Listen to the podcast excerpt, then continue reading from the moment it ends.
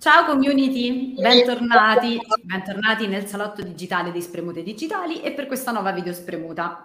Allora, oggi spremeremo un altro interessante ospite e vi regaleremo veramente tanti consigli utili su un argomento che può essere un po' spinoso e ostico per molti, ma vedrete che con questo nostro ospite sarà tutto più semplice. Intanto saluto i miei compagni di viaggio Gianluigi e Marco e niente, Gianluigi, lascio a te la parola per presentare chi sarà spremuto oggi con noi. Sì, oggi abbiamo Marco Sole di Starting Finance, che è una startup che sta rivoluzionando, se vogliamo, insomma poi ci spiegherà meglio Marco, l'informazione e l'educazione finanziaria in Italia. Innanzitutto Marco, buongiorno. Ciao Sara, ciao Gianluigi, buongiorno a voi. Allora, se ti vuoi presentare alla nostra community, innanzitutto chi è Marco, quindi anche un po' del tuo percorso, che sicuramente avrà quantomeno minimamente, insomma, o grandemente influito poi sulla nascita anche di Starting Finance e come nasce poi la stessa startup, insomma, che quale esigenza ha portato alla sua nascita e qual è il possibile sviluppo, la possibile un po' missione. Certo, sicuramente il percorso ha influito e contribuito abbastanza, nel senso che io e il mio socio Edoardo Di Lella, che siamo i due fondatori di Starting Finance, ci siamo conosciuti fondamentalmente per una passione comune che era quella dell'economia e della finanza, però il fatto di aver studiato all'università appunto queste tematiche ci ha aiutato non tanto proprio come materia in sé, quindi quello che abbiamo imparato all'interno dell'università, ma proprio in termini anche di contatto, di relazioni, di approccio a risolvere una serie di problemi, e quindi sicuramente poi anche un po' la parte di percorso ha influenzato. Io ho fatto per tutto il mio percorso fino all'università un percorso scolastico universitario un po' travagliato, nel senso che mi piaceva troppo quello che facevo e quindi fondamentalmente al liceo scientifico il mio unico obiettivo era quello di sbrigarmi a finire e di andare a fare l'università, dove avrei trovato quello che sapevo, insomma, mi interessava.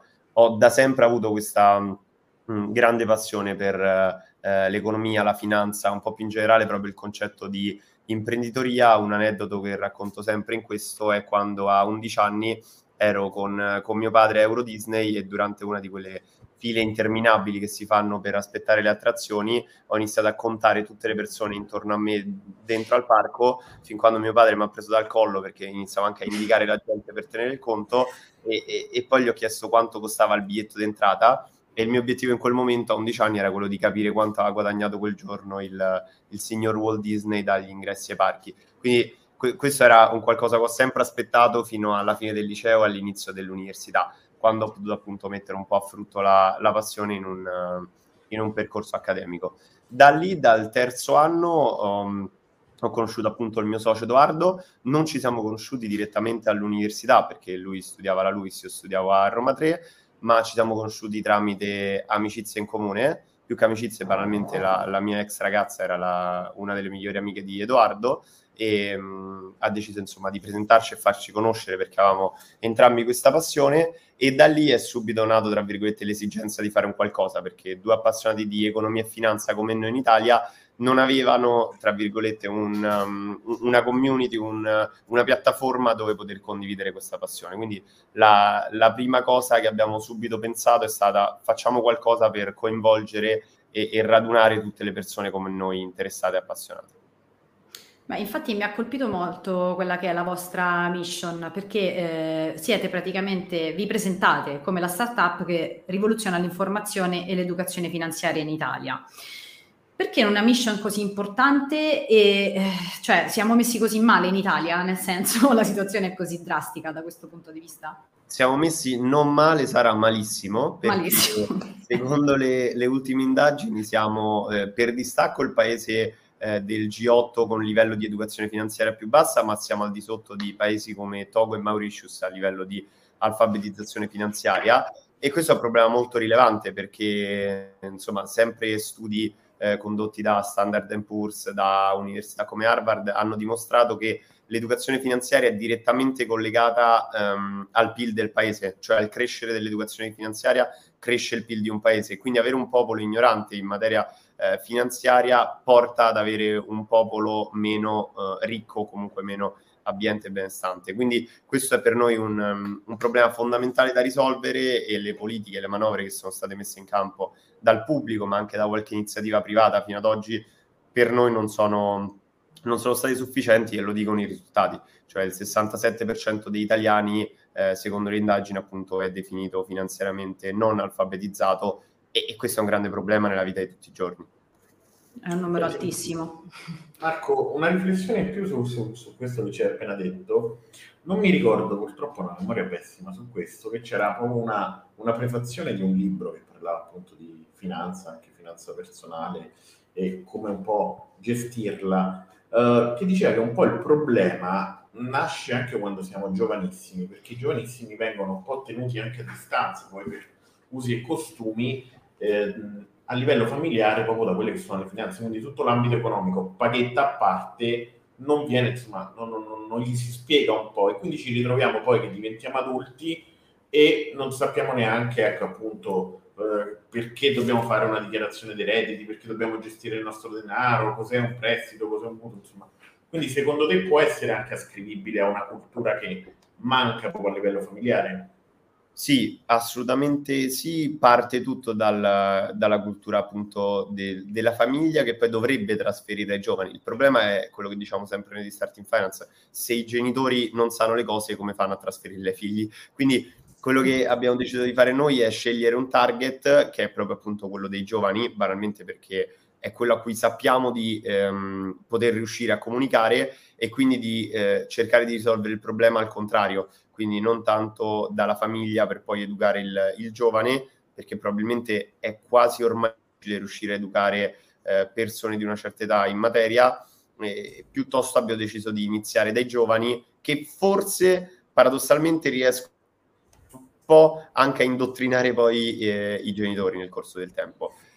Sicuramente è un approccio un po' più complicato, è un approccio che richiede più tempo, ma anche lì abbiamo visto come le manovre adottate fino ad oggi in materia sugli adulti non abbiano portato buoni risultati. Quindi il problema parte proprio, come dicevi tu, parte proprio dai giovani, cioè nel senso che non si riesce ad arrivare ai giovani, che sono invece coloro i quali dovrebbero avere in primis la cultura e l'educazione in materia, perché più tempo si ha per investire, più tempo si ha per mettere i soldi da parte, più tempo si ha per far fruttare il proprio denaro, e più si ha la possibilità, insomma, di sfruttare, no, il concetto di interesse composto, che è un concetto che ha come base quella del fattore tempo, e quindi dovremmo partire al contrario, cioè a 18 anni dovrebbe essere già troppo tardi.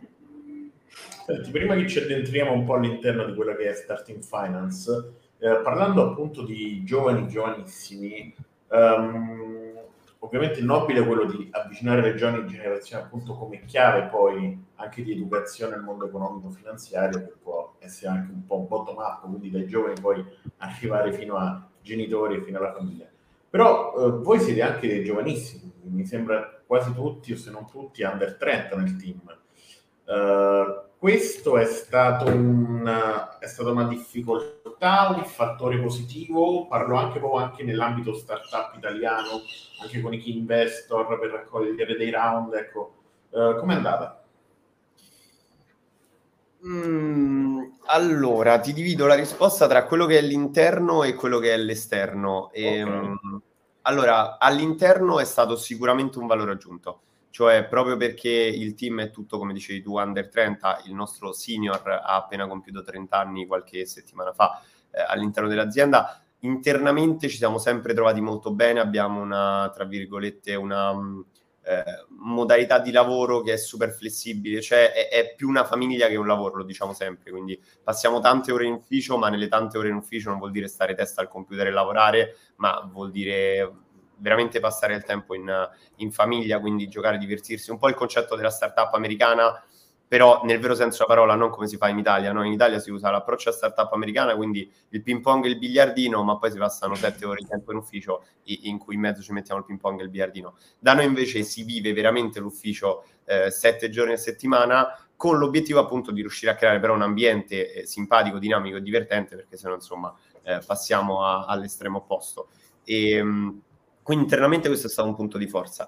Esternamente è stato sia un pro che un contro, cioè è stato un contro per le aziende, le istituzioni, le realtà con cui abbiamo iniziato a lavorare 2 o 3 anni fa all'inizio, perché comunque eravamo sempre visti, e secondo me ancora adesso siamo visti come due ragazzini che pensano di rivoluzionare un settore storico come quello dell'economia e della finanza in Italia. Magari, ecco, oggi non siamo più 2 ma siamo 18, ma agli occhi esterni per qualcuno rimaniamo 18 ragazzini che provano a farlo, mentre invece devo dire la verità, con gli investitori abbiamo probabilmente trovato le persone giuste, almeno per noi, perché questo ha rappresentato sempre un punto di forza. Cioè non hanno mai avuto il problema di dire non avete l'esperienza, siete troppo giovani. Cioè chi ha creduto in noi dal primo giorno ha forse creduto ancora più in noi che nell'idea, almeno in una prima fase iniziale, ma ancora ad oggi continuano a ripetercelo. E il primo nostro investitore, dopo 1 anno e mezzo dall'investimento, ci ha chiesto: è romano, se sti follower sono così importanti e che ce famo? Quindi è evidente il fatto che lui fondamentalmente ha investito in noi più che aver investito in Starting Finance come progetto IDENSE. E invece, sai, siete giustamente una startup innovativa e hai detto tu stesso che vi vedono un po' ancora come 2 ragazzini, e questa cosa mi fa sorridere perché in molti hanno questi stereotipi stupidi, diciamo così, ecco. Avete riscontrato delle problematiche per colpa di questa cosa come startup innovativa? Oppure quali altre problematiche magari avete riscontrato, e se te la senti di dare dei consigli a chi magari come voi sta intraprendendo lo stesso percorso e brancola nel buio? Dipende, secondo me, tanto dagli approcci che si hanno quando si va a parlare con queste persone, perché quando parti e lo vedi, lo percepisci, non c'è bisogno che ti dicano nulla, il fatto che loro ti stiano vedendo come un ragazzino, e magari dopo 5 minuti ti fai vedere con chi hai lavorato fino adesso, quanti capitali hai raccolto e quanti dipendenti ha la tua azienda. Vedere la trasformazione nella loro faccia è anche un qualcosa di simpatico e divertente. Quindi ormai siamo passati dall'inizio, in cui con Edoardo, il mio socio, era più un nervosismo, a una fase proprio quasi di... No, prendiamola come sfida, cioè arriviamo, facciamoci prendere veramente come dei ragazzini, iniziamo a fargli vedere i capitali raccolti, da chi abbiamo raccolto capitali, con che azienda abbiamo lavorato, e vediamo la trasformazione nelle loro facce. Quindi questo è un po' più difficile all'inizio, poi quando si iniziano a fare veramente le cose diventa quasi anche divertente. Problematiche affrontate infinite, cioè dovremmo stare un'oretta solo sulle problematiche e non basterebbero. Forse se dovessi un po' sintetizzare quali sono i problemi che almeno noi abbiamo affrontato, sicuramente la burocrazia italiana è il primo problema, è probabilmente quello su cui bisognerebbe lavorare per far progredire il panorama startup, perché poi tra l'altro stanno facendo tante manovre, tanti investimenti sul settore anche estremamente utili e che stanno portando ottimi risultati. Il vero problema è che finché non si leva un po' di burocrazia, ma non solo dalle start-up, da tutte le imprese italiane, è veramente molto più complicato uscirne. E poi sicuramente trovare persone in gamba. Noi abbiamo avuto una fortuna di avere per 2 anni fondamentalmente la pagina Instagram e Facebook che non generava profitti e non giravano soldi, non c'era neanche la società, e lì lavoravamo su tutti i contributori volontari. La fortuna di avere quei contributori volontari è stata che quando poi abbiamo dovuto assumere le persone avevamo già praticamente i primi dipendenti interni, perché avevamo già selezionato le persone. Ora che siamo diventati in 18, riuscire a selezionare le persone giuste per i settori giusti sta diventando veramente un problema, e se è un problema per noi che siamo alla ricerca della 19ª, non oso immaginare quanto possa essere un problema trovare le persone giuste in una multinazionale o in una grande azienda, perché spesso il grande problema è che puoi trovare magari le competenze ma non trovi la persona che ha lo spirito giusto e l'atteggiamento giusto, o al contrario trovi spirito e atteggiamento e non trovi competenze. Quindi è poi il motivo per cui quelle poche persone che abbiamo sono per noi buone, ce le teniamo strette e ce le vogliamo portare avanti per tutta la durata della società. Beh, è bellissima questa cosa del trattenere talenti, anche perché è ancora una cosa che non viene compresa benissimo dai più, diciamo così.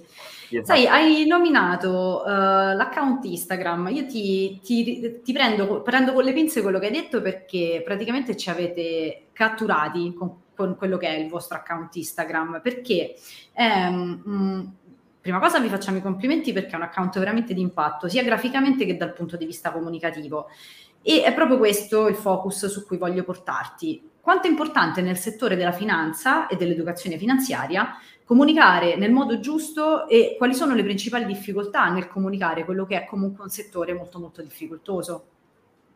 Ok, mi ricollego un attimo prima di risponderti alla domanda precedente, perché qui c'è proprio il succo di quello che dicevo prima sulle persone. Cioè tu fai complimenti in questo caso a me, a Starting Finance, per i risultati raggiunti sui social, ma la verità è che questi risultati sono frutto del lavoro di Gianluca, il grafico, di Edoardo Scirec, il responsabile della redazione, di tutti i ragazzi che quotidianamente curano il lavoro di redazione.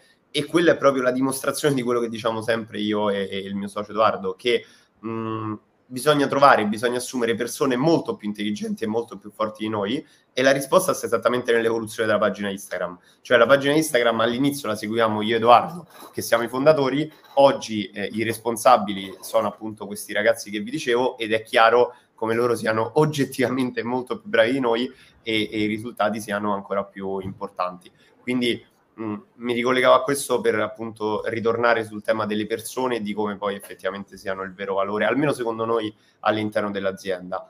Quanto è importante la comunicazione?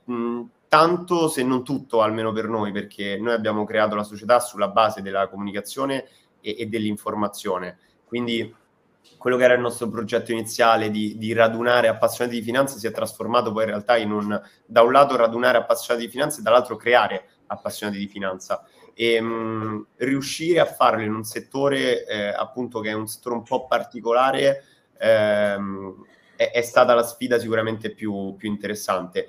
Ad oggi siamo riusciti non solo grazie a noi, ma insomma grazie a un po' all'evoluzione del settore, a far capire quanto anche nell'economia e nella finanza sia importante comunicare bene e farlo in un certo modo.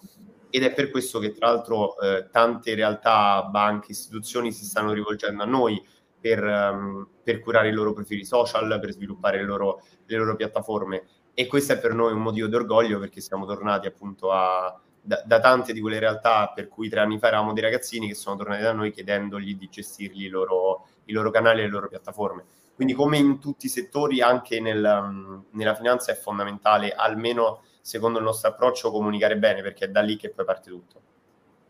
E a proposito di questo, è un po' con l'anima nerd, ti chiedo anche di menzionare, cioè di spiegarci anche il discorso della gamification, che voi sicuramente concentrate molto, ecco, sull'informazione e anche sull'educazione finanziaria, utilizzando poi anche dei linguaggi che non sono assolutamente scontati nel contesto. E nel mondo degli investimenti e della finanza, quanto può essere utile anche questa logica di gioco?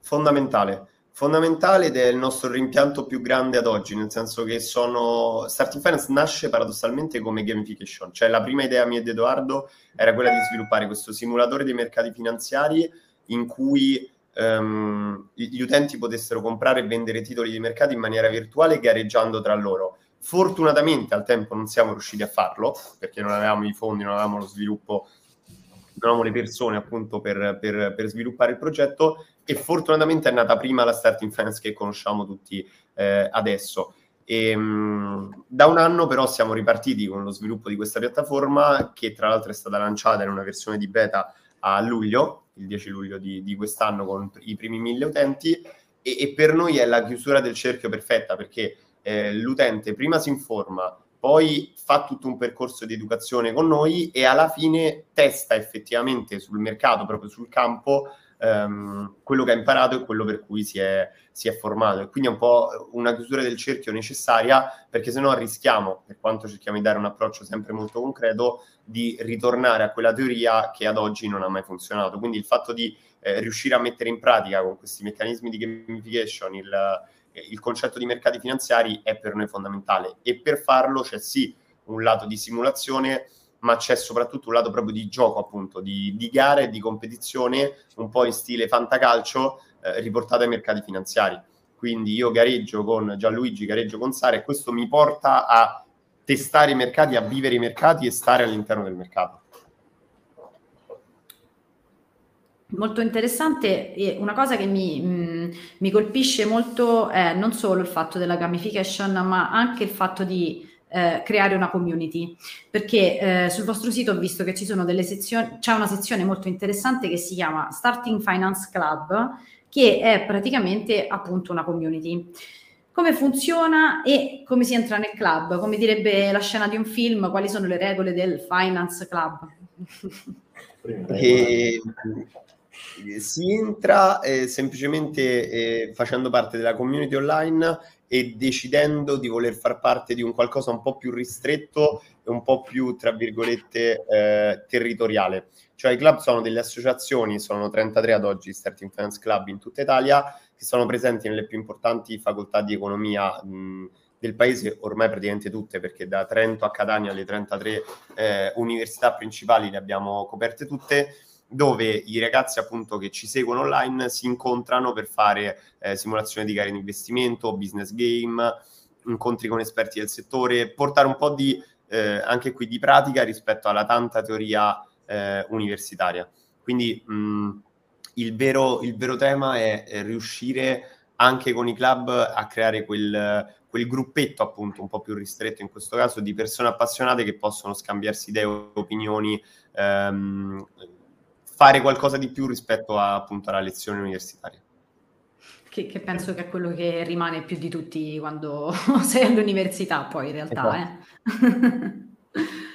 E, sai, proprio questa cosa dell'educare, dell'aiutare le persone a crearsi un percorso, cioè anche questa cosa si riflette anche in quello che è l'anatomia del vostro sito fondamentalmente, perché avete un menu che è organizzato per gradi di difficoltà. Come fate a stabilire quelli che sono appunto i gradi di difficoltà delle notizie e degli approfondimenti? Come fate a riuscire a individuare quello che è il grado di difficoltà giusto per il lettore giusto? Sempre con gli utenti, cioè noi andiamo a creare tutti i nostri servizi, tutti i nostri prodotti, tutti i nostri contenuti sulla base del feedback che ci dà l'utente. Cioè il nostro approccio, tra l'altro l'ho citato anche prima Gianluigi, è un approccio che non è il classico bottom up come praticamente tutti i media e tutte le realtà di comunicazione del settore, ma è un approccio completamente allineato alle esigenze della community. Cioè la community vuole sentir parlare di Tesla ed Elon Musk, scriviamo un articolo su Tesla ed Elon Musk. Vuole sentir parlare del PNRR di Draghi, il contenuto va su quello, e quindi anche sulla base dei feedback che riceviamo da loro capiamo se un contenuto per la nostra community è principiante, intermedio o avanzato, e sulla base di quello ovviamente poi si creano dei percorsi che hanno l'obiettivo di accompagnare sempre, no, il principiante a un livello più elevato. Spostandoci un po' anche sui consigli, avviandoci anche un po' alla conclusione e visti i tempi, secondo te ci sono degli strumenti finanziari che possono aiutare le persone a investire, a gestire un capitale o anche a sopravvivere, insomma, anche nell'ambito? Certo. Sì, sicuramente ci sono degli strumenti adatti a questo. La cosa però importante secondo me è sempre farli capire. Cioè prima ancora di parlare di strumenti, di azioni, obbligazioni, l'importante è che prima si capisca il contesto di riferimento, cioè chi vuole imparare a gestire il proprio denaro deve prima capire di cosa stiamo parlando e poi può sicuramente scegliere lo strumento giusto. Banalmente a un'età under 30 è chiaro che ci sono degli strumenti idonei adatti rispetto a una persona di 60-70 anni che fa un tipo di investimento diverso. Cioè proprio il fattore tempo che ti mette a disposizione la possibilità di investire con un approccio abbastanza di lungo periodo, di lungo termine, dove fondamentalmente tu continui a accumulare i soldi. In questo ecco per esempio il piano di accumulo, i pack che sono usciti ormai da un po' di tempo nel settore sono sicuramente uno strumento super interessante per i giovani, perché tu continui a mettere da parte soldi, accumularli, ma allo stesso tempo li stai investendo, e anche lì diciamo che a medio-lungo termine il mercato sono 300 anni che a medio-lungo termine risponde bene. Nel giro di un anno si possono perdere soldi, nel giro di 3 anni si possono perdere soldi, nel giro di 5 anni è difficile che si perdano soldi, dai 10 anni in su non si è mai perso soldi nella storia. Quindi se si fa con l'orizzonte temporale giusto e con la consapevolezza giusta è chiaro che si arriva al risultato. la cosa importante è prima di tutto capire e avere l'esigenza di dover investire il proprio denaro. Cioè noi passiamo in media 40 ore a settimana a lavorare, beato chi ne lavora 40, e non spendiamo neanche 2-3 ore a settimana per gestire i soldi che guadagniamo lavorando le 40 ore. È chiaro che questo non è un approccio che può portare a un rendimento interessante, no? Cioè è l'approccio da lavoro, tengo i soldi sotto al materasso e vado avanti. E proprio scusami se lavoro solo. No, no, vai. Anche con il fattore tempo facciamo lo stesso, che poi si dice sempre che il tempo è denaro, no? Quindi non riusciamo qua la gestione, secondo me, finanziaria, poi sicuramente, insomma, lo confermerete anche voi, è un qualcosa che diventa poi una filosofia di vita anche tu pure, non è soltanto legata ai soldi, è legata proprio alle risorse anche personali. Il tempo sì, sicuramente è uno di questi. Beh, a questo punto hai nominato investimento, io non posso che nominarti criptovalute. Quanto può essere importante, visto che adesso comunque tutti che pensano a quello come un possibile investimento e asset per costruirsi quella che è una rendita. Quanto è importante secondo te educare le criptovalute, se quanto sarà importante farlo per il futuro, perché se saranno veramente il futuro poi? È sicuramente uno strumento ormai sulla bocca di tutti, forse anche troppo, e in finanza si dice sempre che quando lo strumento diventa così tanto... Quando ne parla il panettiere sotto casa c'è da preoccuparsi, ma è proprio un detto che non ho inventato io, ma è comune e tipico nel mondo della finanza, nel senso che viene visto molto spesso il mondo delle criptovalute come un mondo di facili guadagni o di perdita totale dell'investimento, quando in realtà le criptovalute hanno dietro un sistema che è quello della blockchain, che è effettivamente destinato a rivoluzionare i prossimi 20-30 anni. La cosa però che purtroppo è l'approccio che purtroppo è tipico non solo di noi italiani, ma di tutti gli investitori al mondo e di chi si interessa al settore, è vedere in questo mondo delle criptovalute dei facili guadagni o dei rischi di perdere totalmente il proprio investimento, e purtroppo questo porta molto spesso a degli errori di valutazione che sono proprio banali. Banalmente, anche qui, il primo concetto alla base di qualsiasi tipo di investimento è quello del rischio-rendimento, e bisognerebbe riuscire a trovare l'equilibrio giusto tra quello che può essere il rendimento che può portare un investimento in criptovalute e quello che è il rischio collegato. Se uno è disposto a prendersi il rischio, chiaramente potrà effettivamente realizzare il rendimento. Al contrario, se non è disposto a rischiare quel capitale o quella parte di capitale, è bene che ne stia lontano. Quindi è importante educare, anche qui è importante fare tanta informazione, e poi ovviamente, perché no, sfruttare l'informazione che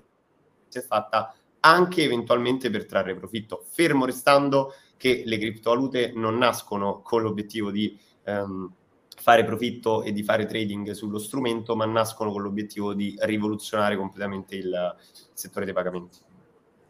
Ok Marco, ci stiamo avvicinando alla fine di questa chiacchierata informale con la nostra community, e volevamo chiederti un po' una parola chiave che ormai chiediamo a tutti i nostri ospiti su questa nuova normalità che ci sta pervadendo dopo tutta la pandemia, ancora in atto ovviamente.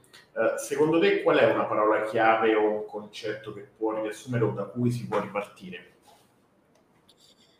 Credo la volontà, cioè la nostra storia, non che sia una storia di successo, ma è una storia di una realtà che sta andando abbastanza bene, è sicuramente una storia di volontà e di passione. Cioè noi siamo nati veramente come due ragazzini, non avevano tutti i torti quando ce lo dicevano all'inizio, che volevano rivoluzionare un settore storico, tradizionale e istituzionale come quello della comunicazione e dell'educazione economico-finanziaria, e nel corso degli anni siamo riusciti probabilmente a trasformare un po' questo approccio in un approccio molto più fresco, molto più giovanile, e questo non è perché noi siamo più bravi del direttore del Sole 24 ore, del direttore di Forbes, assolutamente, ma è perché crediamo di averlo fatto con una passione, con una volontà e con un desiderio, anche accompagnato dai ragazzi che ci hanno creduto con noi dal primo giorno, che probabilmente tante di queste realtà non hanno. E quindi la dimostrazione, secondo me, è che volendo si riesce a fare tanto di più di quello che ovviamente si può pensare. Cioè il concetto è impegnarsi, non mollare nei momenti difficili, andare oltre il compitino. Ecco, se riusciamo ad andare tutti oltre il compitino, la ripartenza secondo me non solo è sicura, ma sarà anche molto importante. Quello che viene definito di extra mile, quindi il miglio in più, insomma, da fare. Esatto, è proprio quello. Ok Marco, noi ti ringraziamo ovviamente per averci fatto compagnia. Vi ricordiamo che potete rivedere queste e tutte le altre video spremute sia sulla nostra pagina Facebook che sul nostro canale di YouTube. E io saluto ovviamente la mia collega Sara, nonché il mio collega Marco dietro le quinte, l'altro Marco, e poi ovviamente il nostro ospite Marco di Starting Finance. Grazie ancora Marco, e ti aspettiamo per la prossima video spremuta. Grazie a voi, grazie a tutti. Ciao. Un saluto alla nostra community. Ciao a tutti.